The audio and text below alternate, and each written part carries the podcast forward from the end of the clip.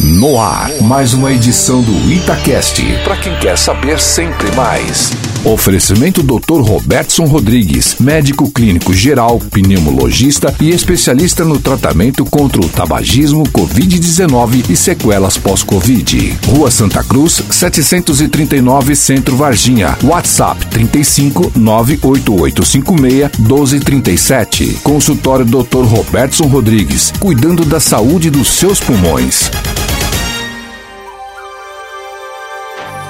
Uma doença reumatológica que afeta a musculatura e, por ser uma síndrome, está associada a outros sintomas e acomete mais mulheres. Vamos falar da fibromialgia. Olá, sou Maísa Moreira e este é o Itacast, o podcast da Itatiaia Sul de Minas, para quem quer saber sempre mais. No episódio de hoje, vamos falar tudo o que você precisa saber sobre a fibromialgia. E para este bate-papo, recebo a doutora Lívia Regina Teilacker. Você está ouvindo o Itacast, para quem quer saber sempre mais. Doutora Lívia, seja bem-vinda mais uma vez e explica para a gente um pouquinho o que, que é fibromialgia. Oi, Maísa, é um, só para falar que é um grande prazer estar aqui com você mais uma vez. Então hoje nós vamos falar sobre fibromialgia, que é uma doença que é muito comum na população. Fibromialgia é um tipo de reumatismo que geralmente cursa com dores difusas pelo corpo. O paciente ele não sabe delimitar muito bem o, onde está a dor. Tem pacientes que falam para a gente até que a dor anda. Ele não sabe localizar o ponto da dor. Então são dores difusas pelo corpo, é, associadas a sono não reparador. Geralmente o paciente ele de, deita e ele acorda mais cansado do que a hora que ele deitou. Então, geralmente o sono é não reparador e está muito relacionado também com sintomas de ansiedade e depressão. Doutora, agora o que, que causa a fibromialgia? Tem questão hereditária também envolvida? Então, quando tem alguém da família que tem fibromialgia, aumenta a chance Do, de outras pessoas da família terem. Mas a fibromialgia, ela não tem uma causa muito definida. É, a causa geralmente é multifatorial, mas os fatores mais comuns são os fatores emocionais. Geralmente acontece alguma coisa na, na vida dessa pessoa, é, uma separação, ou uma briga. Geralmente o gatilho é emocional, então é, pode ter assim, um falecimento de um ente querido. Está muito associada com depressão e sintomas também de ansiedade. Então está muito relacionada a fatores é, emocionais. Tem como diagno- fazer o diagnóstico precoce dessa doença? Como é que funciona esse diagnóstico? F- é, fibromialgia, é, para fazer o diagnóstico, geralmente a gente faz com a anamnese do paciente. Então a gente vai conversar com o paciente e ver se ele tem algum desses sintomas. Dores difusas pelo corpo, sono não reparador, né? Se ele tem ansiedade, se ele tem depressão. Então, geralmente a gente faz o diagnóstico dessa forma, porque não tem um exame específico, é, exame de sangue ou exame de imagem, que faça o diagnóstico de fibromialgia. O diagnóstico é feito pela clínica do paciente, não tem nenhum exame, tanto laboratorial quanto de imagem, que comprove a fibromialgia. É, e nos critérios mais antigos, né, para diagnóstico de fibromialgia, é, falava-se muito dos pontos dolorosos, né, que existiam dezoito pontos dolorosos, né, e a pessoa tinha que ter pelo menos onze desses pontos para poder fazer o diagnóstico. Mas hoje em dia não se usa mais esses pontos dolorosos, é mais pela conversa com o paciente, é pela anamnese, né, e também o tempo de sintoma que esse paciente tem. Geralmente é mais de três meses com dor. Tem algum público que é mais acometido pela fibromialgia? Sim, tem sim. A fibromialgia, ela acomete mais ah, as mulheres e geralmente na faixa etária aí entre vinte e cinco e sessenta e cinco anos, com uma idade média aí de quarenta e nove anos. Então acomete mais as mulheres. Mas também tem homem com fibromialgia? Tem, tem homem com fibromialgia, mas a gente vê mais em mulheres. E também tem a questão que a fibromialgia ela pode vir relacionada, né, quer dizer, vir junto com alguma doença autoimune.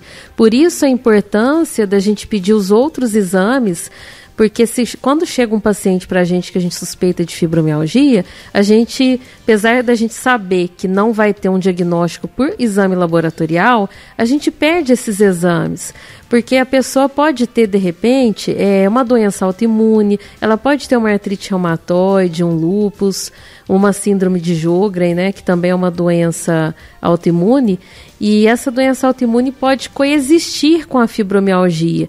Então, é importante a gente fazer é, esse diagnóstico diferencial e pesquisar outras doenças também.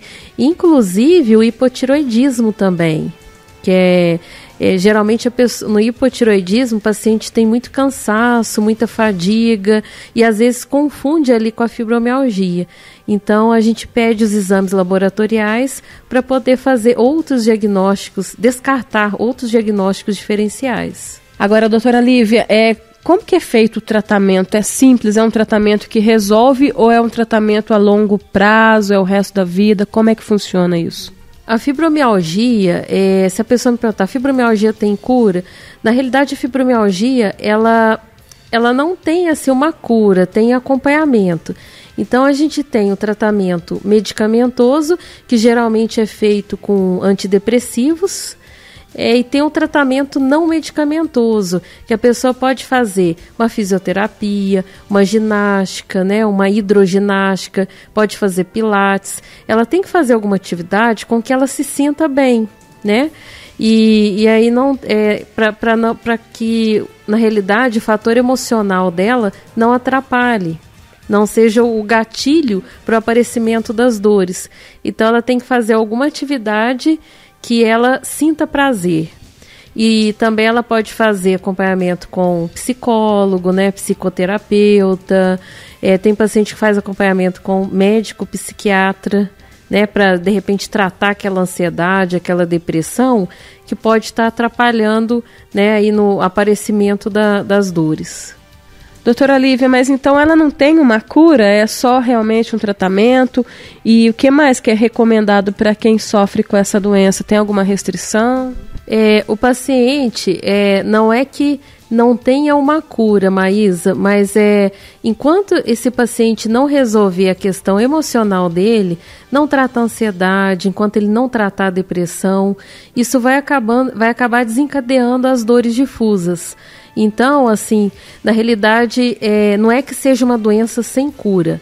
Tem que ter um acompanhamento regular com o reumatologista, mas a pessoa também ela tem que resolver essa questão emocional dela. Porque tem pessoas que às vezes resolvem o emocional e depois não tem mais dor. Então, o principal é resolver o fator emocional.